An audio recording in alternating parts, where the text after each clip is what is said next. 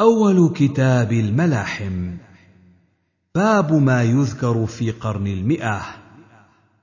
حدثنا سليمان بن داود المهري.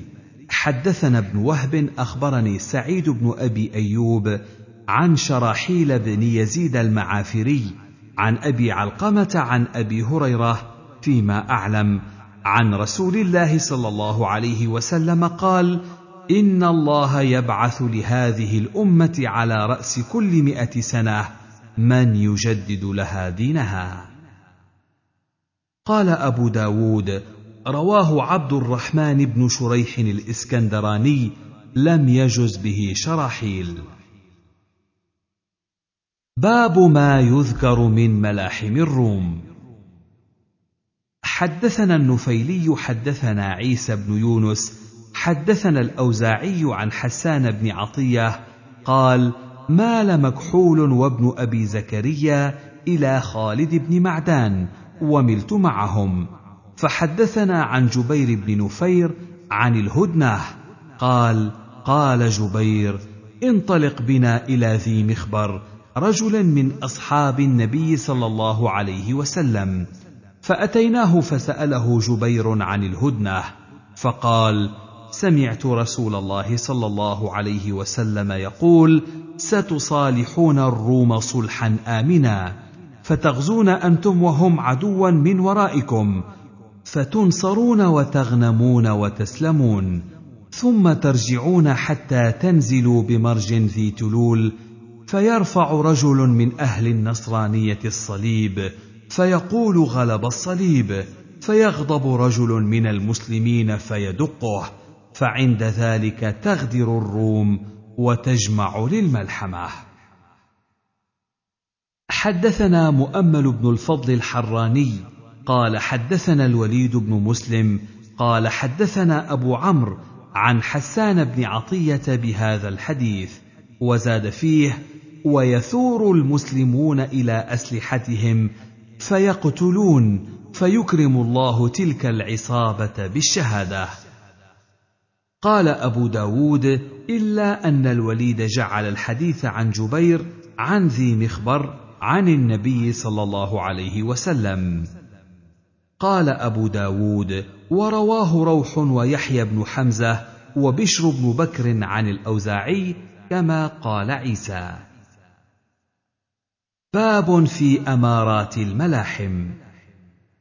حدثنا عباس العنبري حدثنا هاشم بن القاسم حدثنا عبد الرحمن بن ثابت ابن ثوبان عن أبيه عن مكحول عن جبير بن نفير عن مالك بن يخامر عن معاذ بن جبل قال قال رسول الله صلى الله عليه وسلم عمران بيت المقدس خراب يثرب وخراب يثرب خروج الملحمة وخروج الملحمة فتح القسطنطينية.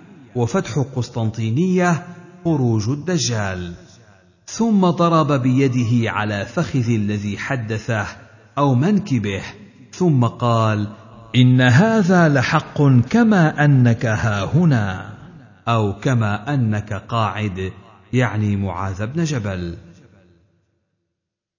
باب في تواتر الملاحم. حدثنا عبد الله بن محمد النفيلي حدثنا عيسى بن يونس عن أبي بكر بن أبي مريم عن الوليد بن سفيان الغساني عن يزيد بن قطيب السكوني عن أبي بحرية عن معاذ بن جبل قال قال رسول الله صلى الله عليه وسلم الملحمة الكبرى وفتح القسطنطينية وخروج الدجال في سبعة أشهر. حدثنا حيوة بن شريح الحمصي حدثنا بقية عن بحير عن خالد عن ابن أبي بلال عن عبد الله بن بسر أن رسول الله صلى الله عليه وسلم قال بين الملحمة وفتح المدينة ست سنين ويخرج الدجال في السابعة قال أبو داود هذا أصح من حديث عيسى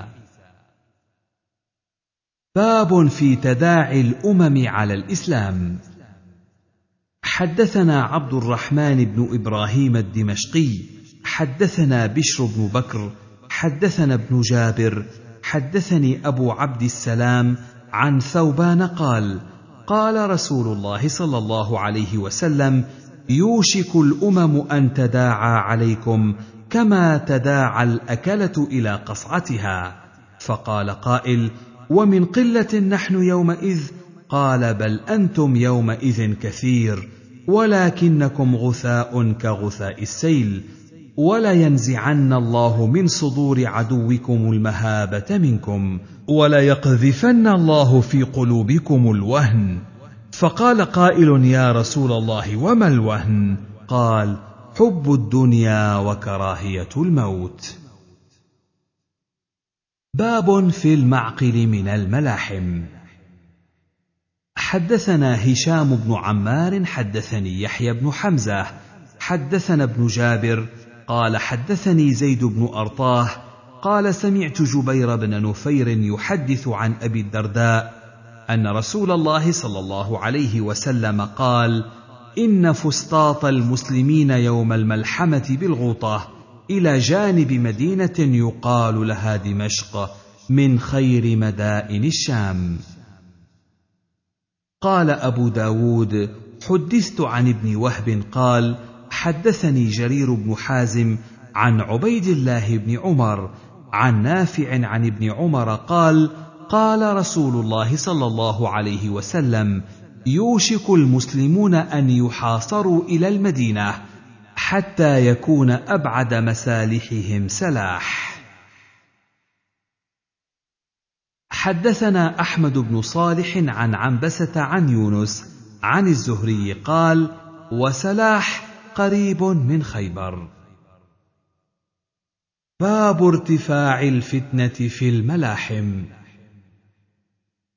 حدثنا عبد الوهاب بن نجدة قال حدثنا إسماعيل حا وحدثنا هارون بن عبد الله قال حدثنا الحسن بن سوار حدثنا إسماعيل حدثنا سليمان بن سليم عن يحيى بن جابر الطائي قال هارون في حديثه عن عوف بن مالك قال قال رسول الله صلى الله عليه وسلم لن يجمع الله على هذه الأمة سيفين سيفا منها وسيفا من عدوها.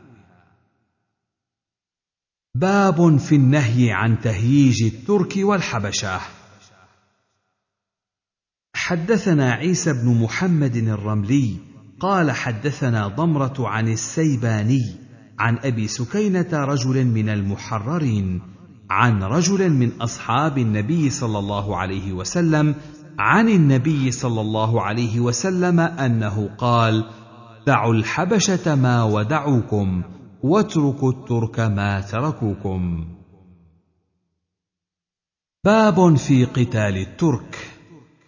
حدثنا قتيبة قال حدثنا يعقوب يعني الإسكندراني عن سهيل يعني ابن أبي صالح عن أبيه عن أبي هريرة أن رسول الله صلى الله عليه وسلم قال لا تقوم الساعة حتى يقاتل المسلمون الترك قوما وجوههم كالمجان المطرقة يلبسون الشعر.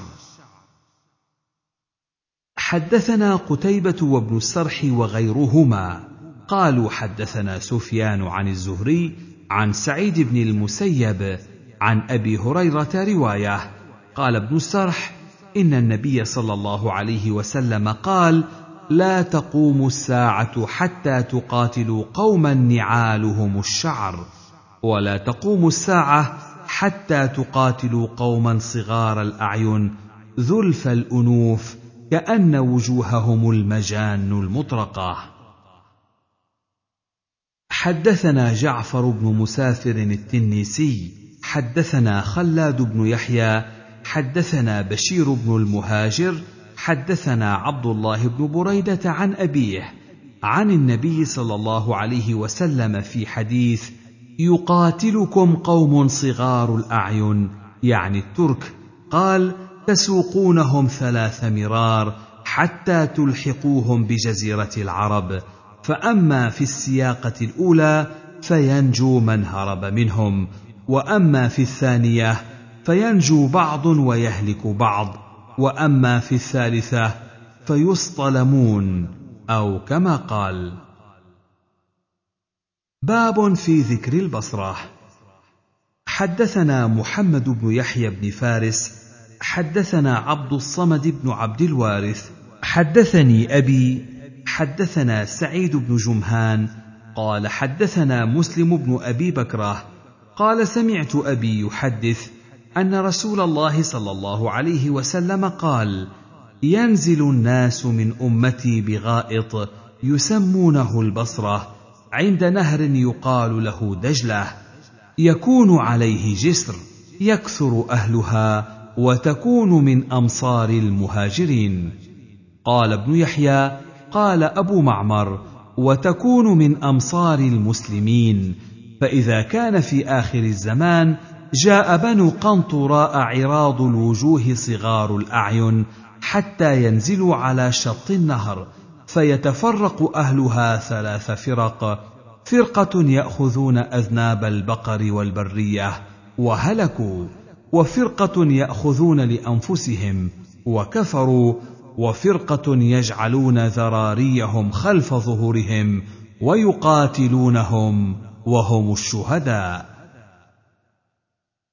حدثنا عبد الله بن الصباح حدثنا عبد العزيز بن عبد الصمد قال حدثنا موسى الحناط لا أعلمه إلا ذكره عن موسى بن أنس عن أنس بن مالك أن رسول الله صلى الله عليه وسلم قال له يا أنس إن الناس يمصرون أمصارا وإن مصرا منها يقال لها البصرة أو البصيرة فإن أنت مررت بها أو دخلتها فإياك وسباخها وكلاءها وسوقها وباب أمرائها وعليك بضواحيها فإنه يكون بها خسف وقذف ورجف وقوم يبيتون يصبحون قردة وخنازير.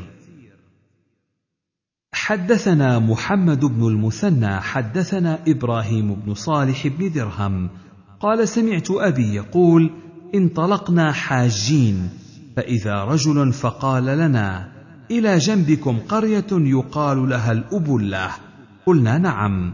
قال من يضمن لي منكم أن يصلي لي في مسجد العشار ركعتين أو أربعة؟ ويقول هذه لأبي هريرة. سمعت خليلي أبا القاسم صلى الله عليه وسلم يقول إن الله يبعث من مسجد العشار يوم القيامة شهداء لا يقوم مع شهداء بدر غيرهم. قال أبو داود هذا المسجد مما يلي النهر. باب ذكر الحبشة. حدثنا القاسم بن أحمد البغدادي حدثنا أبو عامر عن زهير بن محمد عن موسى بن جبير عن أبي أمامة بن سهل بن حنيف عن عبد الله بن عمرو عن النبي صلى الله عليه وسلم قال اتركوا الحبشة ما تركوكم فإنه لا يستخرج كنز الكعبة إلا ذو السويقتين من الحبشة. باب أمارات الساعة. حدثنا مؤمل بن هشام حدثني إسماعيل عن أبي حيان التيمي عن أبي زرعة قال جاء نفر إلى مروان بالمدينة فسمعوه يحدث في الآيات أن أولها الدجال. قال فانصرفت إلى عبد الله بن عمرو فحدثته فقال عبد الله لم يقل شيئا سمعت رسول الله صلى الله عليه وسلم يقول إن أول الآيات خروجا طلوع الشمس من مغربها أو الدابة على الناس ضحى فأيتهما كانت قبل صاحبتها فالأخرى على إثرها قال عبد الله وكان يقرأ الكتب وأظن أولهما خروجا طلوع الشمس من مغربها. حدثنا مسدد وهناد المعنى قال مسدد حدثنا أبو الأحوص قال حدثنا فرات القزاز عن عامر بن واثلة وقال هناد عن أبي الطفيل عن حذيفة بن أسيد الغفاري قال كنا قعودا نتحدث في ظل غرفة لرسول الله صلى الله عليه وسلم فذكرنا الساعة فارتفعت أصواتنا فقال رسول الله صلى الله عليه وسلم لن تكون أو لن تقوم الساعة حتى تكون قبلها عشر آيات طلوع الشمس من مغربها وخروج الدابة وخروج يأجوج ومأجوج والدجال وعيسى ابن مريم. والدخان وثلاث خسوف خسف بالمغرب وخسف بالمشرق وخسف بجزيرة العرب. وآخر ذلك تخرج نار من اليمن من قعر عدن تسوق الناس إلى المحشر. حدثنا أحمد بن أبي شعيب الحراني حدثنا محمد بن الفضيل عن عمارة عن أبي زرعة عن أبي هريرة قال قال رسول الله صلى الله عليه وسلم لا تقوم الساعة حتى تطلع الشمس من مغربها فإذا طلعت ورآها الناس آمن من عليها فذاك حين لا ينفع نفسا إيمانها لم تكن آمنت من قبل أو كسبت في إيمانها خيرا. باب حسر الفرات عن كنز.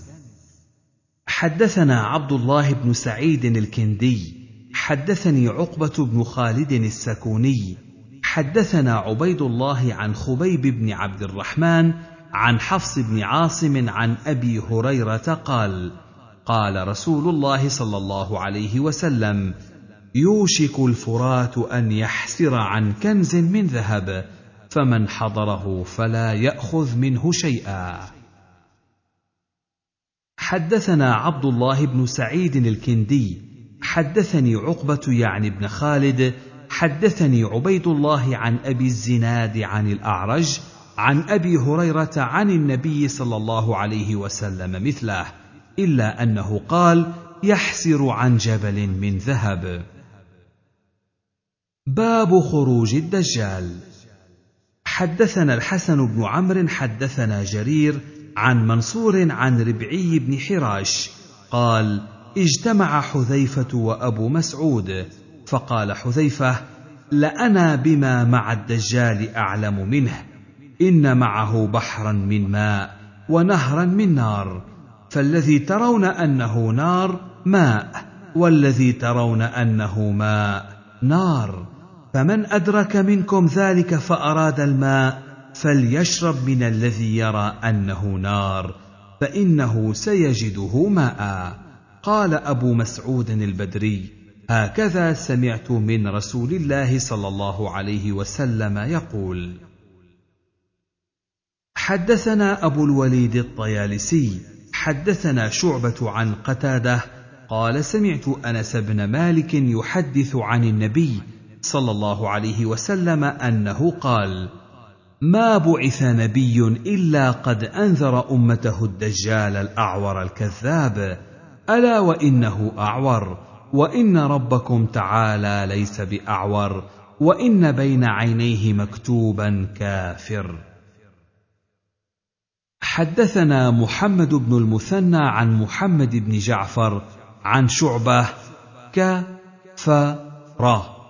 حدثنا مسدد حدثنا عبد الوارث عن شعيب بن الحبحاب عن أنس بن مالك عن النبي صلى الله عليه وسلم في هذا الحديث يقرأه كل مسلم. حدثنا موسى بن إسماعيل حدثنا جرير حدثنا حميد بن هلال عن أبي الدهماء قال سمعت عمران بن حسين يحدث قال قال رسول الله صلى الله عليه وسلم من سمع بالدجال فلينأ عنه فوالله إن الرجل ليأتيه وهو يحسب أنه مؤمن فيتبعه مما يبعث به من الشبهات أو لما يبعث به من الشبهات. هكذا قال. حدثنا حيوة بن شريح حدثنا بقية حدثني بحير عن خالد بن معدان عن عمرو بن الأسود عن جنادة بن أبي أمية عن عبادة بن الصامت أنه حدثهم أن رسول الله صلى الله عليه وسلم قال إني قد حدثتكم عن الدجال حتى خشيت ألا تعقلوا. إن مسيح الدجال رجل قصير أفحش جعد أعور مطموس العين. ليس بناتئة ولا جحراء. فإن ألبس عليكم فاعلموا أن ربكم ليس بأعور. قال أبو داود عمرو بن الأسود ولي القضاء. حدثنا صفوان بن صالح الدمشقي المؤذن. حدثنا الوليد حدثنا ابن جابر. حدثني يحيى بن جابر الطائي.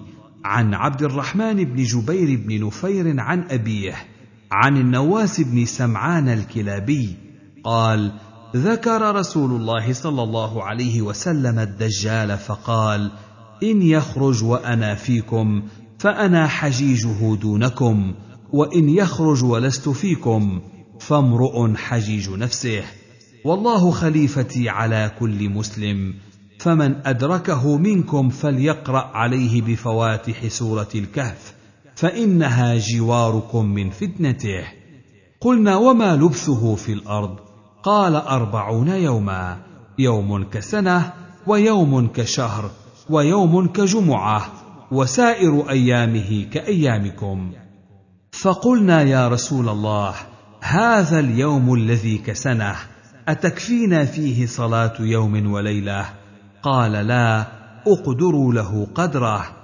ثم ينزل عيسى بن مريم عليه السلام عند المنارة البيضاء شرقي دمشق فيدركه عند باب لد فيقتله حدثنا عيسى بن محمد حدثنا ضمرة عن السيباني عن عمرو بن عبد الله عن أبي أمامة عن النبي صلى الله عليه وسلم نحوه وذكر الصلوات مثل معناه. حدثنا حفص بن عمر حدثنا همام حدثنا قتادة حدثنا سالم بن أبي الجعد عن معدان بن أبي طلحة عن حديث أبي الدرداء يرويه عن النبي صلى الله عليه وسلم قال من حفظ عشر آيات من أول سورة الكهف عصم من فتنة الدجال. قال أبو داود وكذا قال هشام الدستوائي عن قتادة إلا أنه قال من حفظ من خواتيم سورة الكهف وقال شعبة عن قتادة من آخر الكهف حدثنا هدبة بن خالد حدثنا همام بن يحيى عن قتادة عن عبد الرحمن بن آدم عن أبي هريرة عن النبي صلى الله عليه وسلم قال ليس بيني وبينه يعني عيسى عليه السلام نبي وإنه نازل فإذا رأيتموه فاعرفوه رجل مربوع إلى الحمرة والبياض بين ممصرتين كأن رأسه يقطر وإن لم يصبه بلل فيقاتل الناس على الإسلام فيدق الصليب ويقتل الخنزير ويضع الجزية ويهلك الله في زمانه الملل كلها إلا الإسلام ويهلك المسيح الدجال فيمكث في الأرض أربعين سنة ثم يتوفى فيصلي عليه المسلمون. باب في خبر الجساسة. حدثنا النفيلي حدثنا عثمان بن عبد الرحمن حدثنا ابن أبي ذئب عن الزهري عن أبي سلمة عن فاطمة بنت قيس أن رسول الله صلى الله عليه وسلم أخر العشاء الآخرة ذات ليلة ثم خرج فقال إنه حبسني حديث كان يحدثنيه تميم الداري عن رجل كان في جزيرة من جزائر البحر فإذا أنا بامرأة تجر شعرها قال ما أنت؟ قالت أنا الجساسة اذهب إلى ذلك القصر فأتيته فإذا رجل يجر شعره مسلسل في الأغلال ينزو فيما بين السماء والأرض. فقلت من أنت؟ فقال أنا الدجال. خرج نبي الأميين بعد قلت نعم. قال أطاعوه أم عصوه؟ قلت بل أطاعوه. قال ذاك خير لهم.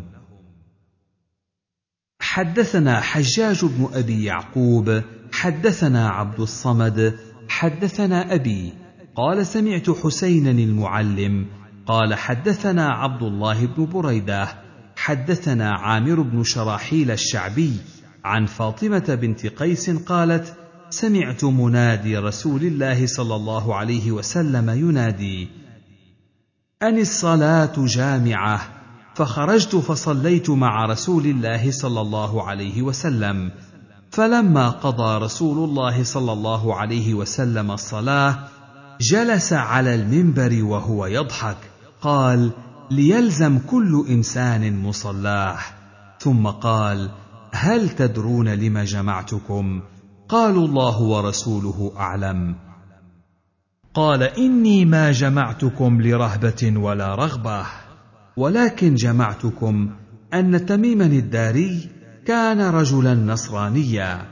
فجاء فبايع وأسلم وحدثني حديثا وافق الذي حدثتكم عن الدجال. حدثني أنه ركب في سفينة بحرية مع ثلاثين رجلا من لخم وجذام فلعب بهم الموج شهرا في البحر وأرفأوا إلى جزيرة حين مغرب الشمس. فجلسوا في أقرب السفينة فدخلوا الجزيرة فلقيتهم دابة أهلب كثيرة الشعر. قالوا ويلك ما أنت؟ قالت أنا الجساسة. انطلقوا إلى هذا الرجل في هذا الدير فإنه إلى خبركم بالأشواق. قال لما سمت لنا رجلا فرقنا منها أن تكون شيطانة. فانطلقنا سراعا حتى دخلنا الدير. فإذا فيه أعظم إنسان رأيناه قط خلقا وأشده وثاقا مجموعة يداه إلى عنقه. فذكر الحديث وسألهم عن نخل بيسان وعن عين زغر وعن النبي الأمي. قال إني أنا المسيح الدجال وإنه يوشك أن يؤذن لي في الخروج. قال النبي صلى الله عليه وسلم وإنه في بحر الشام أو بحر اليمن. لا بل من قبل المشرق ما هو مرتين وأومأ بيده قبل المشرق. قالت حفظت هذا من رسول الله صلى الله عليه وسلم وساق الحديث.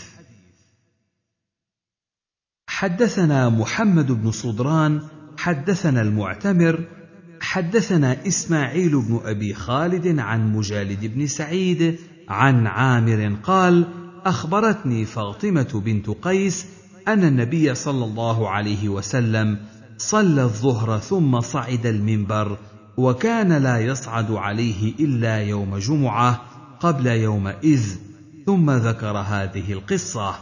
قال أبو داود ابن صدران بصري غرق في البحر مع ابن مسور لم يسلم منهم غيره.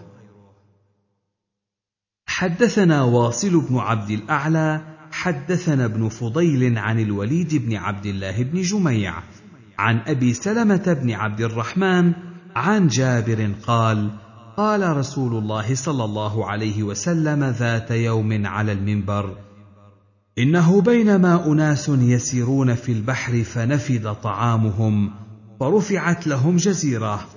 فخرجوا يريدون الخبز فلقيتهم الجساسة. فقلت لأبي سلمة وما الجساسة؟ قال امرأة تجر شعر جلدها ورأسها. قالت في هذا القصر فذكر الحديث. وسأل عن نخل بيسان وعن عين زغر. قال هو المسيح. فقال لابن أبي سلمة إن في هذا الحديث شيئا ما حفظته. قال شهد جابر أنه هو ابن صائد. قلت فإنه قد مات. قال وإن مات. قلت فإنه قد أسلم. قال وإن أسلم. قلت فإنه قد دخل المدينة. قال وإن دخل المدينة. باب خبر ابن الصائد. حدثنا أبو عاصم خشيش بن أصرم. حدثنا عبد الرزاق أخبرنا معمر عن الزهري عن سالم عن ابن عمر أن النبي صلى الله عليه وسلم مر بابن صائد في نفر من أصحابه فيهم عمر بن الخطاب وهو يلعب مع الغلمان عند أطم بني مغالة وهو غلام. فلم يشعر حتى ضرب رسول الله صلى الله عليه وسلم ظهره بيده. ثم قال أتشهد أني رسول الله؟ قال فنظر إليه ابن صائد فقال أشهد أنك رسول الأميين. ثم قال ابن صياد للنبي صلى الله عليه وسلم أتشهد أني رسول الله؟ فقال له النبي صلى الله عليه وسلم آمنت بالله ورسله. ثم قال له النبي صلى الله عليه وسلم ما يأتيك؟ قال يأتيني صادق وكاذب. فقال له النبي صلى الله عليه وسلم خلط عليك الأمر. ثم قال رسول الله صلى الله عليه وسلم إني قد خبأت لك خبيئه وخبأ له. يوم تأتي السماء بدخان مبين. قال ابن صياد هو الدخ. فقال رسول الله صلى الله عليه وسلم اخسأ فلن تعدو قدرك. فقال عمر يا رسول الله اذن لي فأضرب عنقه.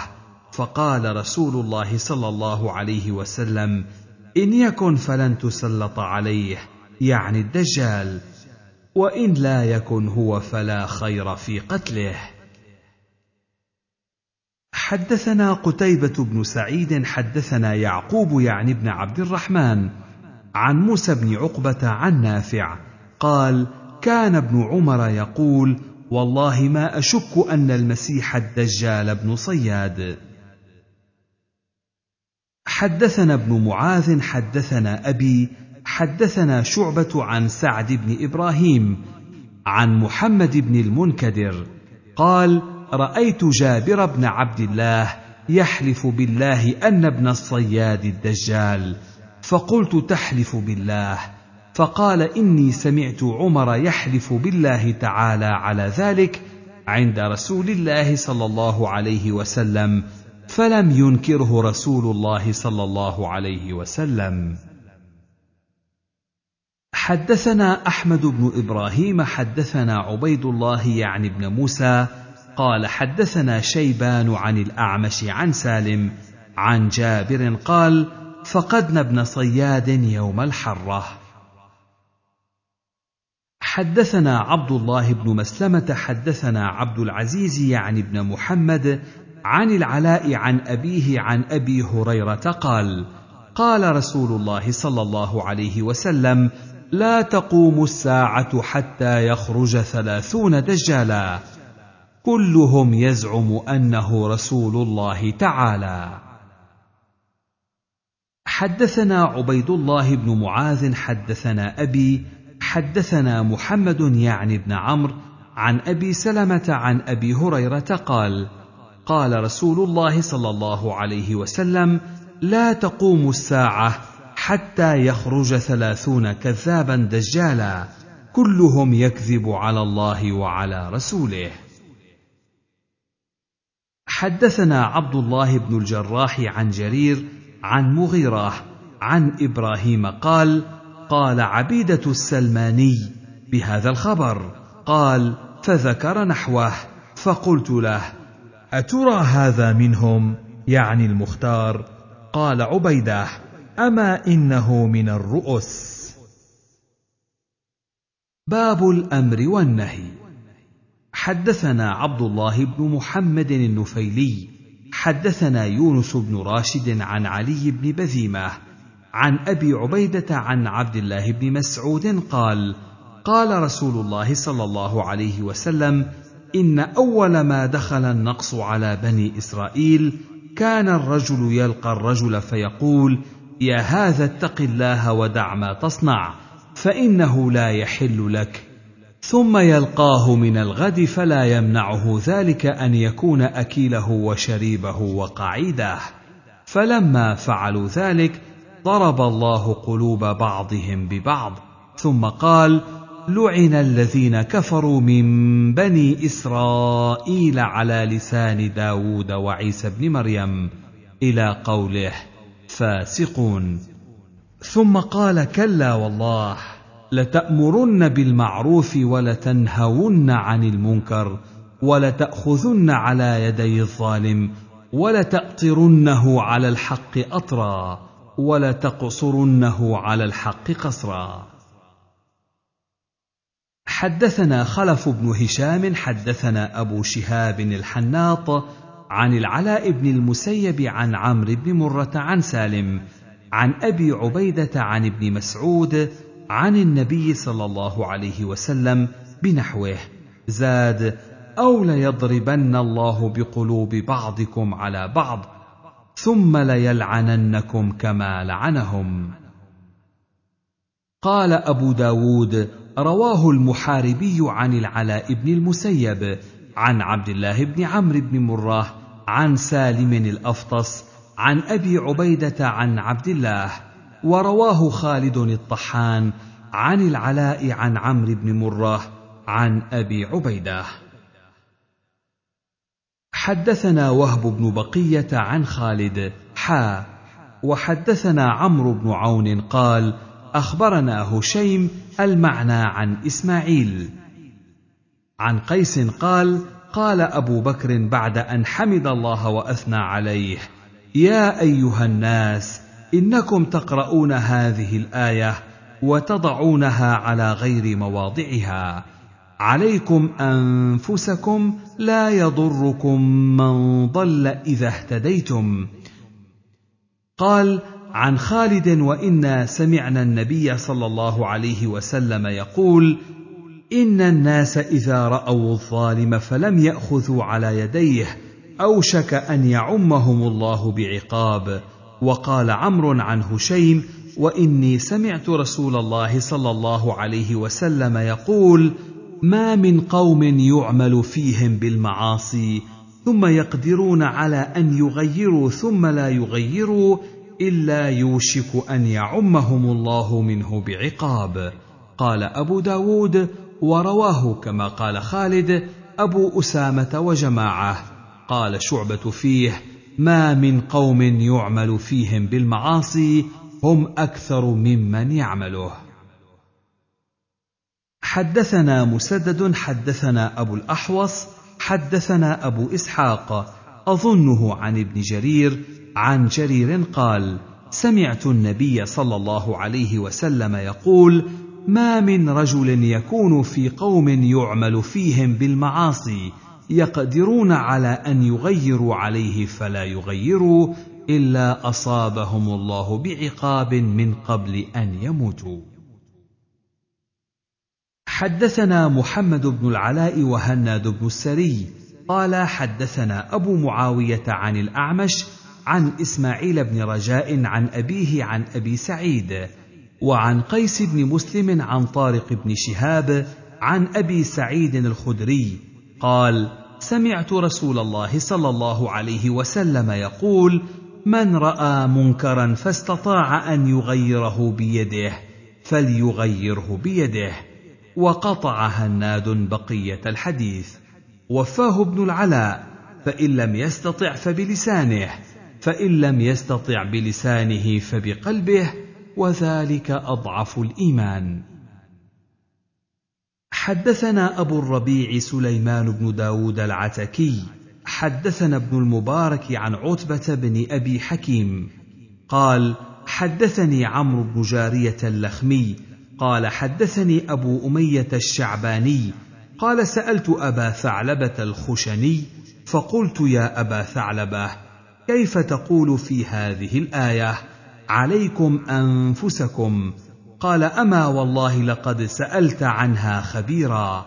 سألت عنها رسول الله صلى الله عليه وسلم فقال بل ائتمروا بالمعروف وتناهوا عن المنكر حتى إذا رأيت شحا مطاعا وهوى متبعا ودنيا مؤثرة وإعجاب كل ذي رأي برأيه فعليك يعني بنفسك ودع عنك العوام فإن من ورائكم أيام الصبر الصبر فيه مثل قبض على الجمر للعامل فيهم مثل أجر خمسين رجلا يعملون مثل عمله. وزادني غيره قال يا رسول الله أجر خمسين منهم قال أجر خمسين منكم. حدثنا القعنبي أن عبد العزيز بن أبي حازم حدثهم عن أبيه عن عمارة بن عمرو عن عبد الله بن عمرو بن العاص أن رسول الله صلى الله عليه وسلم قال كيف بكم وبزمان؟